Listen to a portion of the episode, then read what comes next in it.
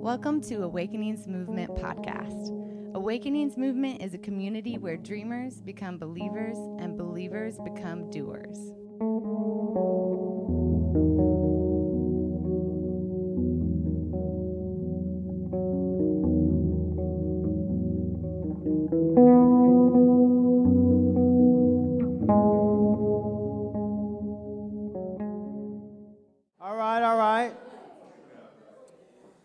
Join me for a word of prayer. Dear God, we come before you right now in the name of Jesus, knowing that you are the divine contractor, the divine creator of all things beautiful and pure. Lord, you architected humanity. You architected the human frame. You architected nature, the globe. Lord, you are the divine architect. Let us learn from you. Let us lean into you today, as we learn how to make space for life and room for love. Space for life and room for love. Amen. Gotcha.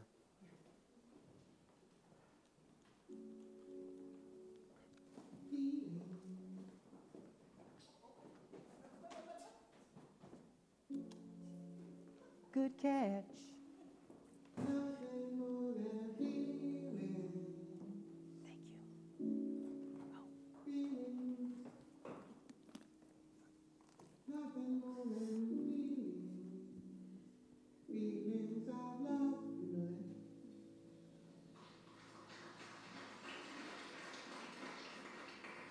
Okay, as a robot gets itself together, and we do it, and we get to the middle where we have forgotten our feelings of love, you will help me, huh? Yes. Teardrops. Falling down my face, trying to forget all my feelings of love.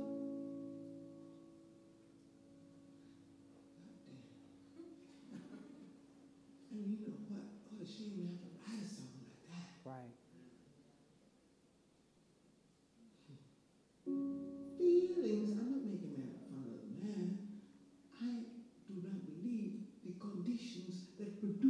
Situation that demanded a song like that. I do not believe in the conditions that would produce the need for a song like that, is what she said. So we've been talking about the conditions. Man, hit those lights for me right quick. We've been talking about the conditions that best nurture our beliefs. Nina Simone had a deep belief in humanity. She has a, she has a, she had a resonant understanding, particularly of the power of black folk. She really believed that. She studied, some of you who've seen the documentary. First of all, dude, if you believe in anything human, you gotta see that documentary. The documentary that features her story. The name of it is, Danielle, what's the name of it? What Happened, Miss Simone? What Happened, Miss Simone? Which is a quote that comes from Maya Angelou, who essentially wrote her a letter asking her what happened. And what happened was that mental illness was unearthed through rejection. She experienced a deep, resonant rejection because she was a classically trained pianist all of her life. She was a good girl. I know that Nina Simone is known as like the bad girl of R and B and jazz and, and black music at a time when there were a lot of, you know, rebels. I, I know that. But did you guys know that she was sweet, kind, and very, very soft-natured as a little girl when she was educated to be a classically trained pianist? But then she went on to study at Juilliard, and then she knew what the next step was. The next step was for her to go to the school that would bring her to the highest level of her capacity as a classically trained pianist. And when she applied for that school, the only reason that she was given a rejection was not based on her capacity as a pianist, was not based on like her disposition. A lot of people say that, well, you know, she was a rebel-rouser. She wasn't a rebel-rouser then. She was a very kind, sweet person, right? And it wasn't because she did not have the skill. She had supreme skill. It was simply because she was black. And she was black in the time when she was black, which meant that she was rejected for being who she be. Thank you for that song, Michelle. That was great. Y'all give it up for Michelle and him again. So in many ways, she suppressed her feelings, right? and said that she was going to prove the whole world wrong, and she was going to move through an industry that did not welcome her. And she began to, to, to take a job um, so that she could pay for her continued education. And she decided to take a job at a bar. She played at that bar. The bar owner soon said, hey, you play really well. Your competency is super high as a player, but, but eventually you're going to have to sing. And she was like, dude, I'm not a singer, right? But she began to sing. And when she did, she fused classical music with jazz, with R and B, with soul music in such a way that it was a, a quilt. And the, the threads of all of those great musical expressions were so tightly woven into the fabric of what she presented that the whole world heard something new through how she sang and through how she played. Now, how many of you know, knew before the documentary, if you've seen it, or know right now, that Nina Simone was a classically trained pianist? How many of you just thought she was just a singer, a really great singer? I grew up all of my life thinking that she was just a bad singer. Man, this, have you ever seen the lady play the piano? Ooh, she destroys it. I, I found this clip um, when I was, uh, I'm not going to tell you what year it was. I'll tell you what year it was. It was nineteen ninety-six. I was graduating from college. And uh, a friend of mine let me see this clip that he had on a V H S. That's just how old I am. And like he, he was like, just just get past this part. Where did she start getting into the song? But I was I was mesmerized by this moment. This moment where she was singing another person's song, talking about how the person who wrote the song had to hide their feelings, possibly because they were at some point rejected, or hurt, or beaten, or abused. And then she, and she seems a little disoriented, doesn't she? Yes, she does. Right. She seems a little different, right? And she, in the moment of disorientation, gives this look to the audience. And if you look at the look on this lady's eyes, this is a look of complete and utter disgust with the way things are. Yet she tried her best to architect and to curate space through her music in which people could have life and people could find love. But some say that ultimately her desire to create space through her music for African-American people like pushed her out of so many different places of acceptance and of love. She was rejected by most everybody who was most intimate to her, and as a result of that, she displaced her own sense of inability to cope emotionally and behaviorally onto the people that were closest to her, including her children. Um, she died in France, and she died still believing that the most treacherous moment in her entire life was the moment when a little girl was rejected from having an opportunity to be a classically trained pianist just because she was black. She still talked about it like it was yesterday, even on the day she died. Now, the school that rejected her gave her a doctorate a couple of days before she died. Isn't that amazing? Oh, wow. But why shouldn't they have given it her? It's still a travesty. So good for them, but so what, kinda? Yeah. Almost but not quite, almost with no cigar, you know? What I wanna do right now is I wanna invite a friend. And uh, she has recently started a business, and uh, her business is to really develop people's human behavior by helping people grow, not just behaviorally um, as a therapist, but also helping people to navigate through society in a way that they're not like always on the fringe, the way that, that Nina Simone was. And she's gonna talk to us a little bit. I'm gonna interview her. Would you guys please give it up for Miss Courtney?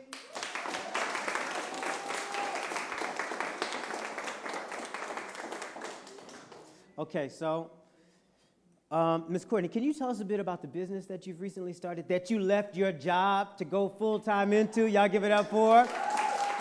She's brave. Oh, nervous? I'm sorry. Okay.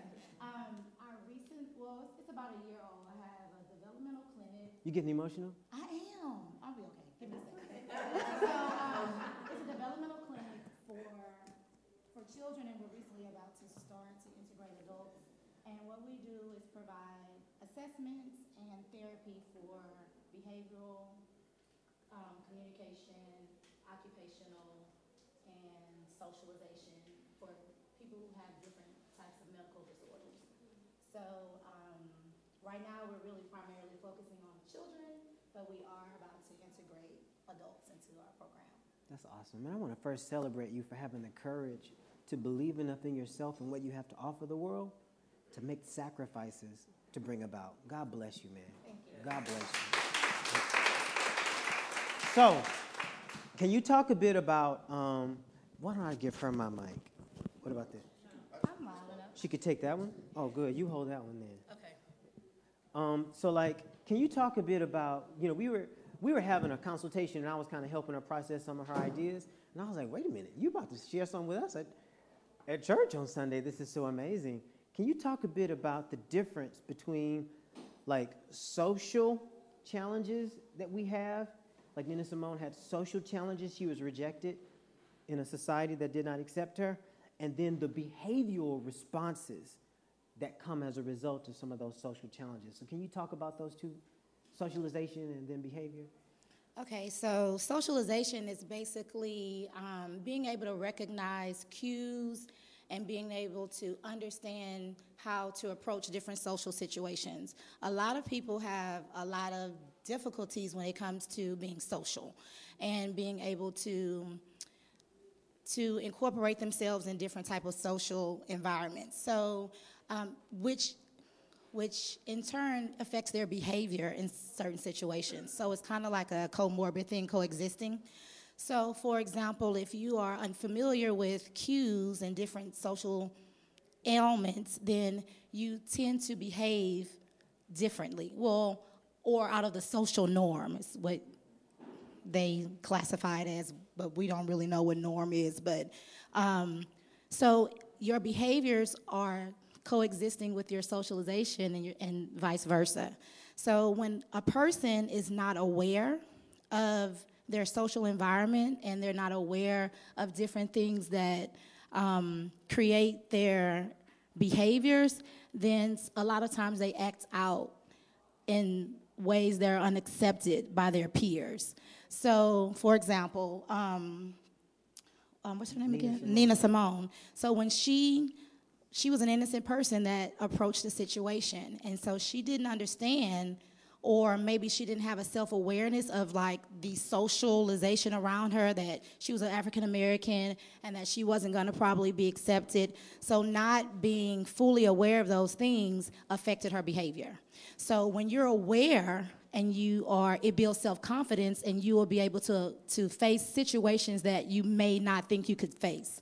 So when she was faced with that socialization, I mean that social situation, she didn't know how to handle it. She didn't have the tools to be able to accept that. So what she started to do is rebel. She started to become rebellious.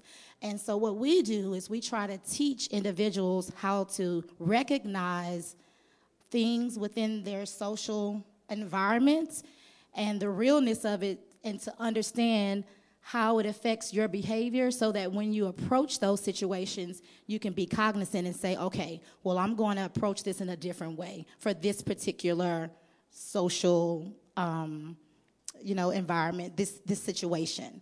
So it's basic, that's what we teach kids. And especially when you have um, cognitive difficulties that coexist with that, then it's, you know, you really have to teach one-on-one skills on how to deal with those things, so. Beautiful. Thank you. Y'all give it up for Miss Courtney again. Thank you. I won't take credit, but I will. Uh, I hired Miss Courtney at the Imani School, and she was one of the most, like second to Regina. Of course, Regina was the best hire I ever made. Praise the Lord.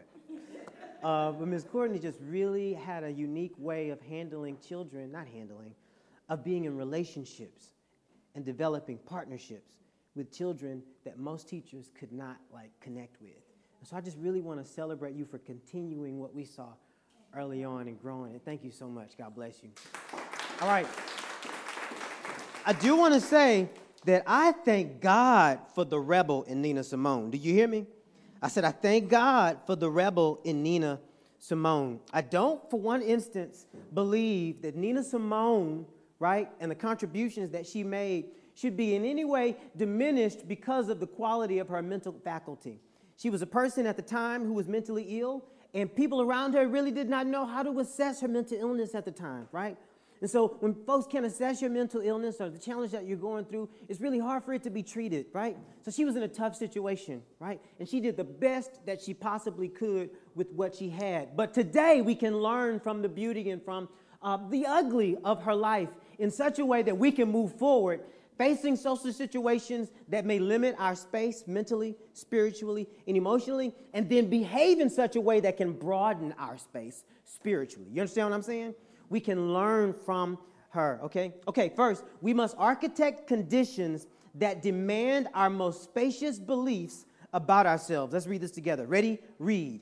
We must architect conditions that demand our most spacious beliefs about ourselves. Man, you need to believe so much about yourself that it becomes this spacious contribution you make to all of humanity. In other words, when people have a limited understanding of you as a classically trained pianist because you are African American, you need not let their limited box limit the framework for the landscape that God has created for you. No, you have a pasture of possibility, even when people give you a box of impossibility.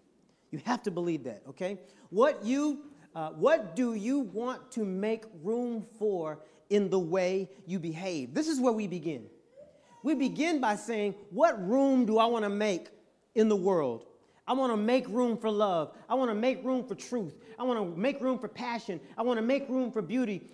In socially and spiritually architecting, because that's what we're talking about today. We're talking about how to spiritually architect your life in such a way that you make room for life and space for love. So let's start off with this. Like, what do you want to make room for in the way that you behave? What do you want to make? And think of one positive word that represents what you want to make room for in the way that you behave. What do you want to make room for? Give me that one. What did you hear somebody else say? What do, what do you want to make room for?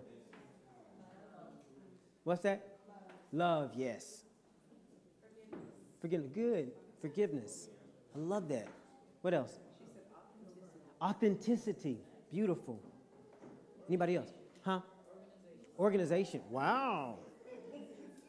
I need to hire you as an architect in my life. Okay, what do you want to make space for in how you see society? What do you want to make space for? I'm sorry, I thought I heard the popsicle man. That's socialization for you right there. My mouth started watering. I was like, ice cream! Ice cream! What? Ice cream? What do you want to make space for in how you see society? What do you want to make space for? Come on, somebody tell me something. What do you want to make space for in how you see society? Activism. You said what? Activism. Activism, praise God. Justice. Justice, activism and justice. That's the spirit. Yes. Hope. Huh? And hope. You said hope what? So it will get better. So it will get better. Dang. From activism to justice to hope, so that it will get better. Yes. Kiana said choice. For choice. Graceful, wow. You and your sister, y'all together. Y'all see how y'all do that? Y'all grace and power. She said activism. Yeah, I told you. Less judgmental. Mm, less judgment. Less judgment.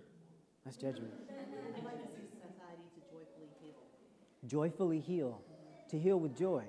To heal the way a kid heals. I love that. Um, spiritual architecture that makes space for life and room for love. I don't care what social boundary you face as a human being. Never let any person or people group, society, determine for you what space you have for God's will in your life. Turn with me to Second Samuel chapter five.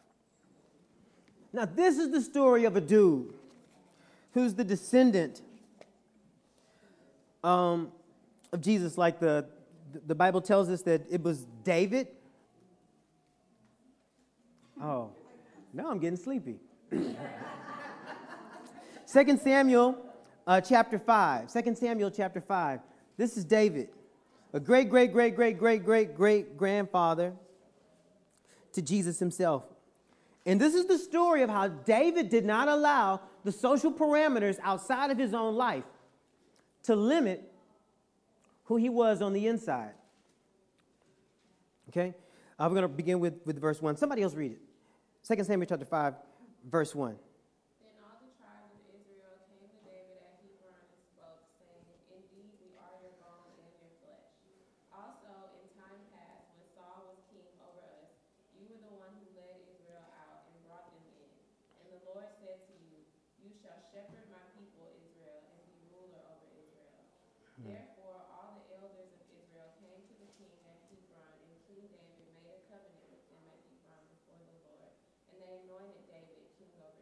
Stop right there. They anointed David king over Israel. They anointed David king over Israel, right? Let me get those dry, sorry. So he's in Hebron. He was to be anointed king of all of Israel, right? Which is in Jerusalem. Essentially, Jerusalem is the capital of Israel, right? If you, if, if you think of it like this, it's like a person is living in Orange, Texas, but they want to be a senator. And they should be living in the state capital, which is what? Austin. So David was living in a small town outside of the big city where God had called him to be. And so the major problem was that dead, uh, David did not put, so this is like, I don't know what it looks like. All right, and then, my goodness, sorry.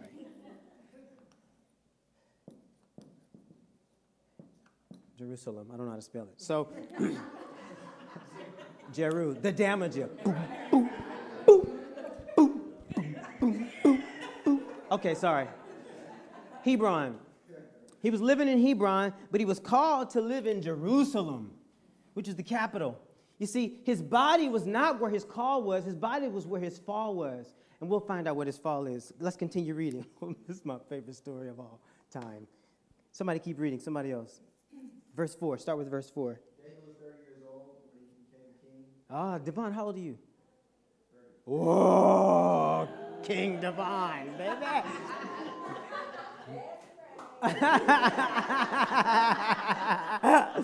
Go ahead, I'm sorry.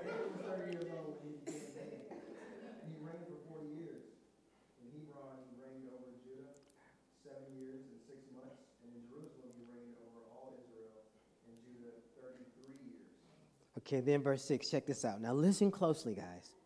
The king and his men marched to Jerusalem to attack the Jebusites who lived there. Stop right there.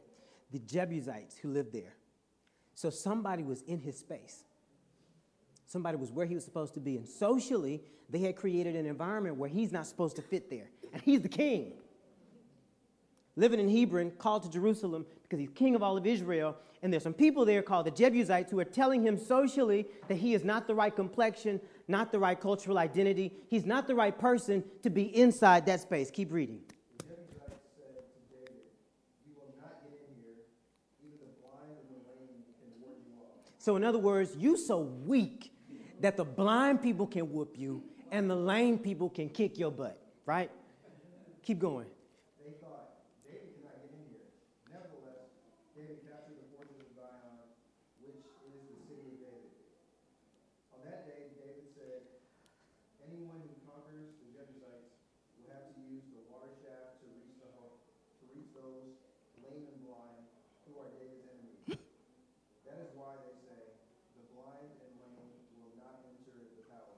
Okay, stop right there. So the Bible says that he was living in Hebron. His people came to him and was like, man, what you doing here? You're supposed to be living in Jerusalem. You're supposed to be king of all, king of all of Israel. But when he got outside the gates, when he got outside the gates of Jerusalem, which was the space in which he was supposed to live, this was the space that was architected for him to have life and to have love. He was told by some people who lived on the inside who were called the Jebusites, that even the blind and the lame of the Jebusites would whoop David outside the wall of his own freaking destiny.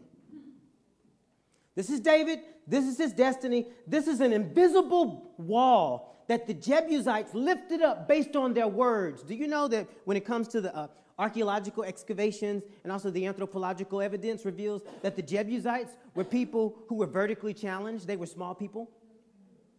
So when David knocked down the walls, like David, like in his big old men, they knocked down the walls. They was like, what? Are you serious right now? They was like, man, you know what? Make a little small pathway for these Jebusites to come in, but I'm going to rearrange everything up in here because it's all too small for me. The Bible continues to say that David re-architected all of the kingdom to fit and to suit his capacity and space for vision. And that he did not even allow the Jebusites to come in without coming in through a small door that he created for them. There was not even a fight when he got on the other side of the wall. You see, he was putting his body where his fall was, but David should have put his body where his what? Call was. How often do we allow our minds and our spirits to be where the fall is, where there's rejection, where people don't accept us, where people create these invisible lines that keep us outside of our own destiny. How often do we allow the fall to predicate how we think about ourselves rather than our call? Your call are all those words that you yourself named. You named them, not me. Social activism, that's your call. Never let anybody put you in the position of a fall when you know what your call is. Okay. Hope, hope is your call. Never let anybody put you in a position where you, be- you let them make you believe that you are hopeless when hope is in fact your Jerusalem. My friends and family members, okay? God has a destiny for you. I don't know why I said God like that. I don't know why I said that. Because I want to cuss, you know what I'm saying? I just want to, like Nina Simone, when she cussed in there, I was like, ooh. Dude, if, don't you know that um, someone's life depends on your obedience to God's call? Somebody won't live the same if you don't live into your destiny. So I know what you're saying, but Marlon, all that sounds really good, and uh, but but but can you can you be more more specific? What keeps us what keeps us from architecting? So again, once David got in, he rearranged everything. The Bible even says that David took down the paintings that were on the wall. He interior decorated everything completely different. What keeps us from architecting roomy space for life and love? What do you think? Fear?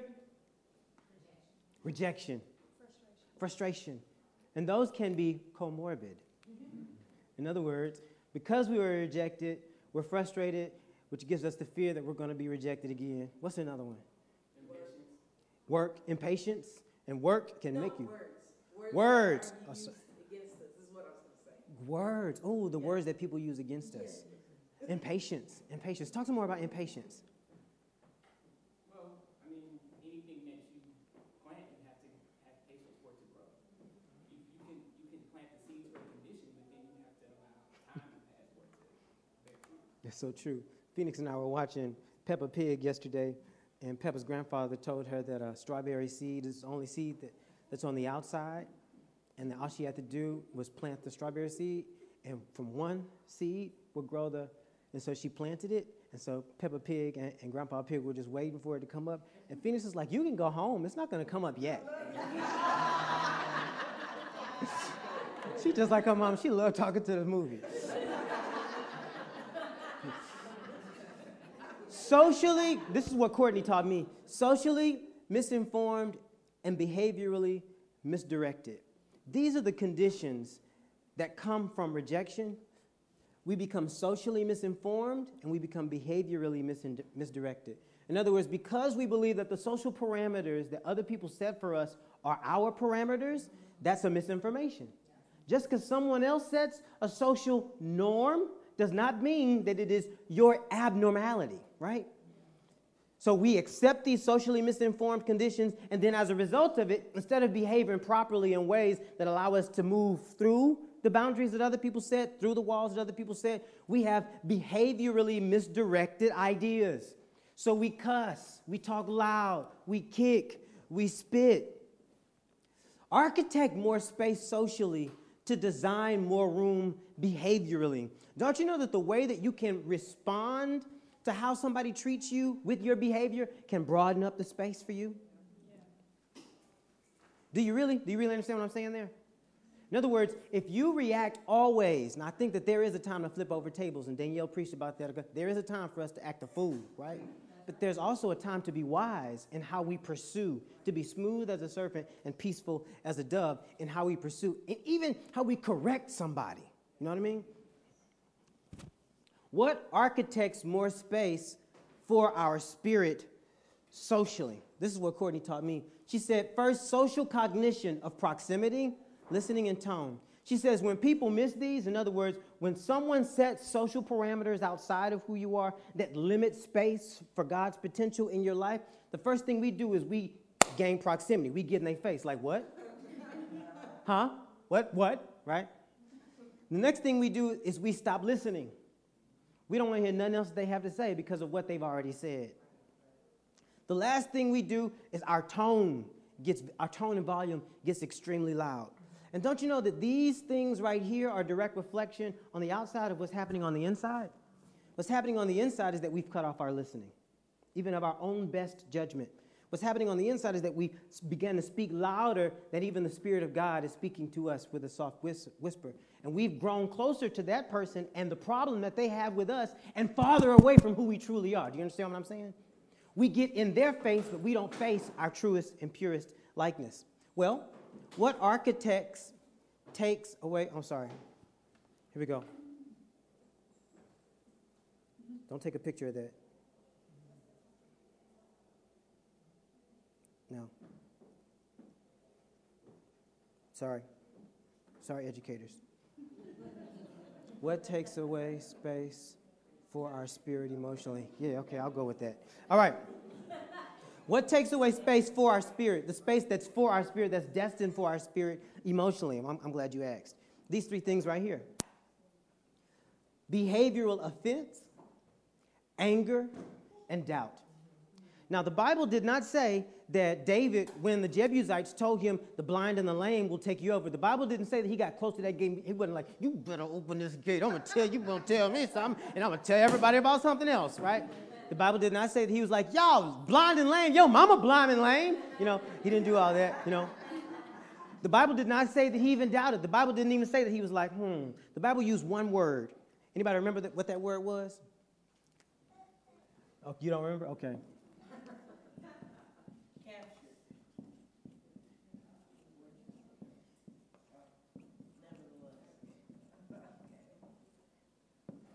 You got to have that nevertheless in your spirit. Is this spelled right? Yes. Praise God. You, despite the fact that you can't publicly spell, you got to say, nevertheless, I'm going to write on the board.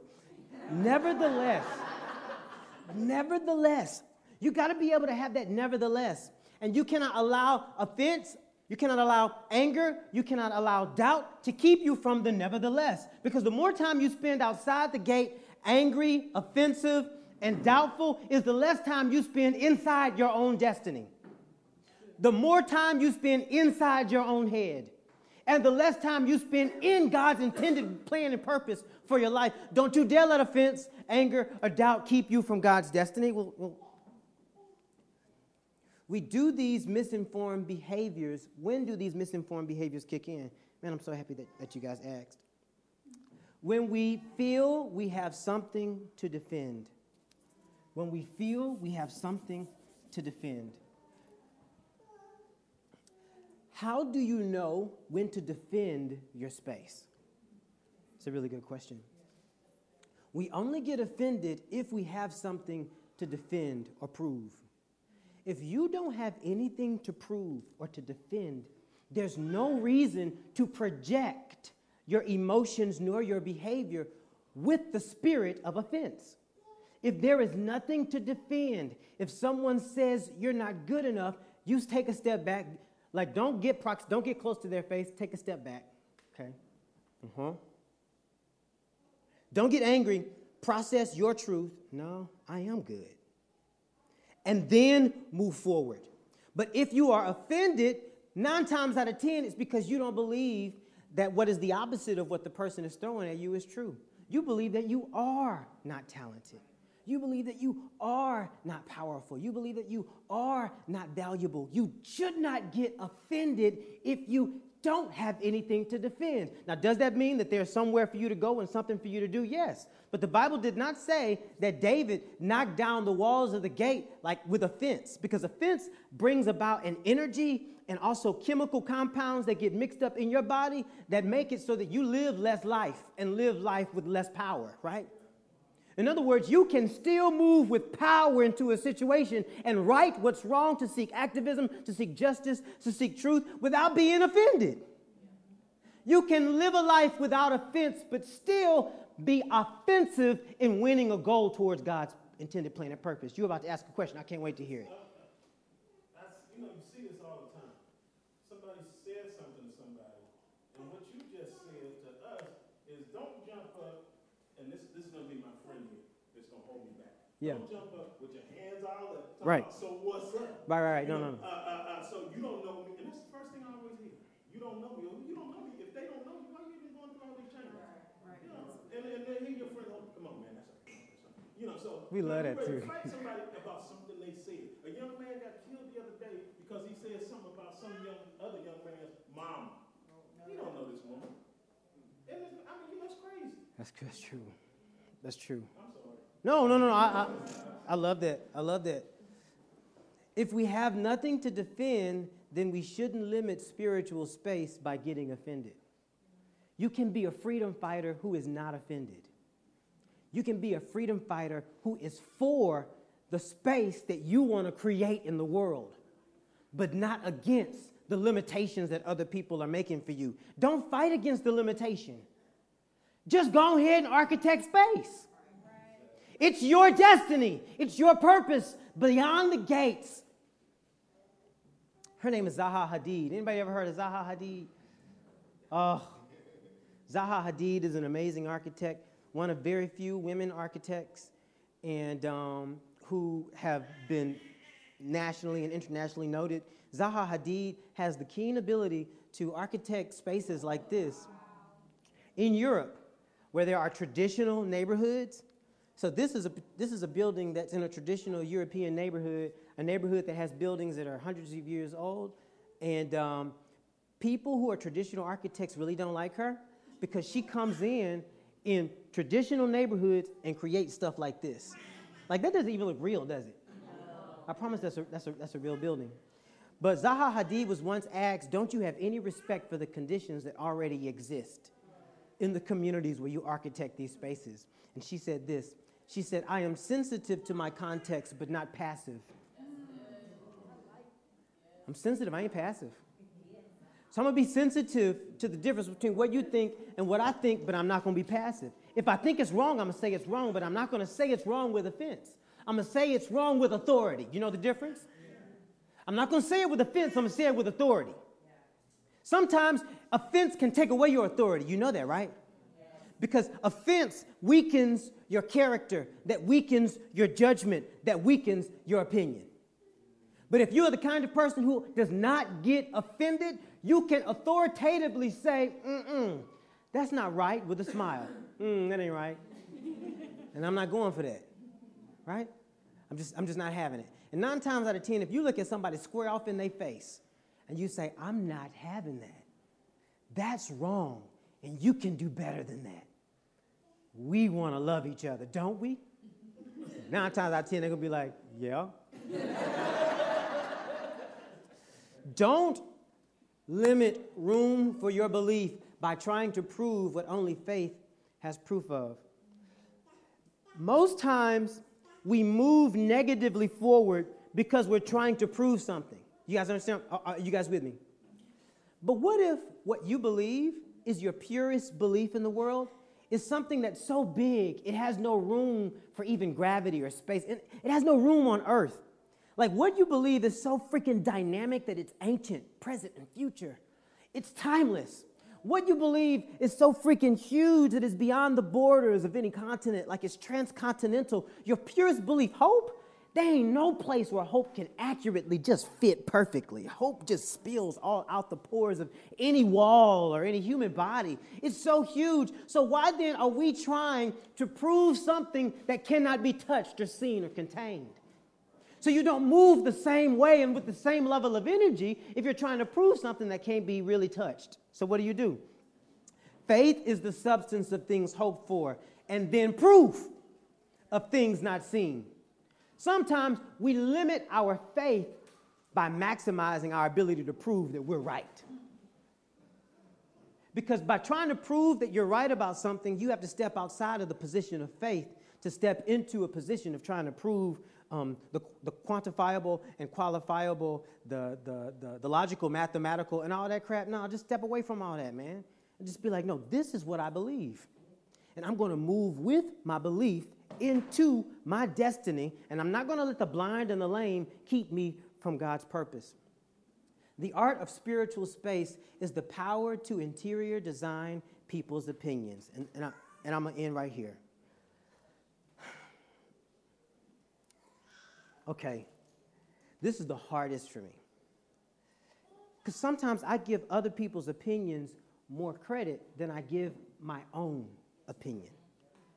about me. And I've been with me longer than anybody.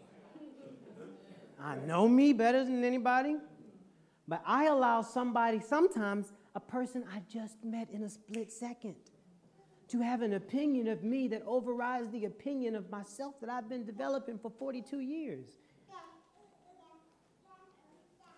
How do you know when someone's opinion won't create the condition for roomy belief? Mm-hmm. When someone's opinion limits the space for your belief, you have no room for their opinions.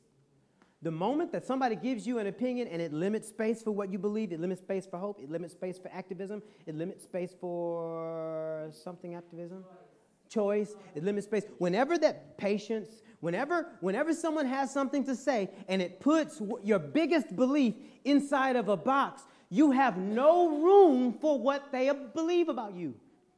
The thing that you do, have you ever had an apartment, right, and it was a certain size, but then you had to downsize your apartment and some of your furniture just didn't fit in that new apartment? Or have you ever had a small apartment and you have furniture for that small apartment and then you got a bigger place and you try to put that small apartment furniture into that bigger space and you'd be like, now this just looks terrible. As you grow from day to day pursuing your ultimate destiny, you make more and more room for what you deeply believe. And the more room from what you, the more room you make for what you deeply believe, the less stuff you can have in that space that looks like the old cramped up space. When someone gives you furniture slash opinions from the past, you need to let them know that that does not fit your interior decoration style anymore. Just don't fit in any room in your house, your mind, your heart, or your soul. I fly, we fly. My cousin had a, a birthday yesterday, and uh, his wife, who's an amazing wife, gifted us with a great opportunity to go indoor skydiving. Oh, yeah. And uh, it was a lot of fun. And I learned a lot about the architecture of the indoor skydiving, indoor skydiving space. It's sort of like this cylinder, and then it has like um, like hundreds of miles of wind that come up from underneath. And in order for you to fly, there's a certain position your ha- your body has to be in in that space in order for you to ascend, right? So I came in with my own preconceived notions of like how my body is supposed to be. But they give you cues, and these are the cues. The first cue, like when they give you this, that means you need to get on out of here.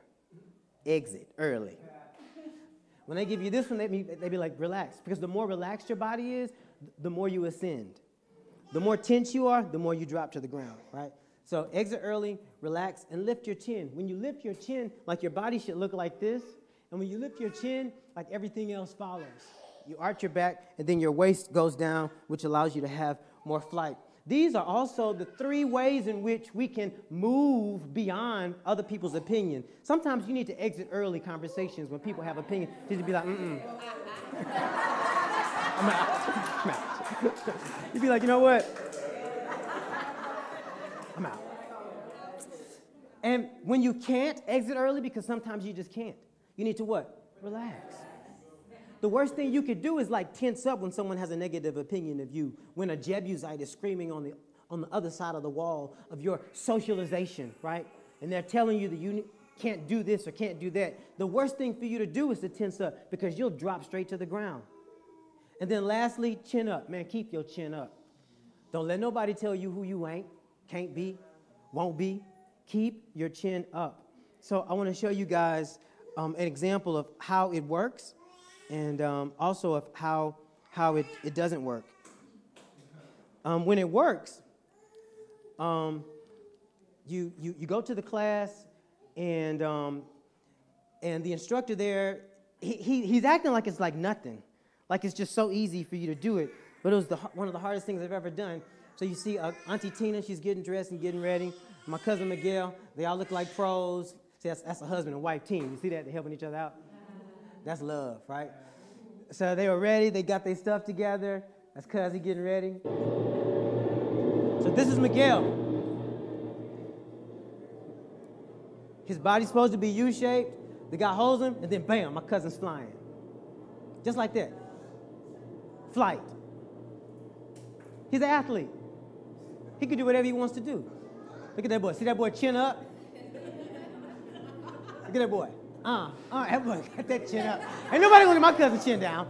This is, now watch Christina. Oh my God, she's a genius. Off the rip, uh, what? Watch how she looks at the camera. She smiles. Look. He, I mean, all he's doing is this here. He's just like, he gently takes her off. Look at her. She just flies on out. Watch me. Ow. Ow, God. Ow, God, ow. Ow, ow, no. What? I start tensing up. Watch this, watch this. I'm up, I'm up, I'm up. Bam! Face first. Bam! Face first. Yo. Dude, did you see I hit the thing face first? Right?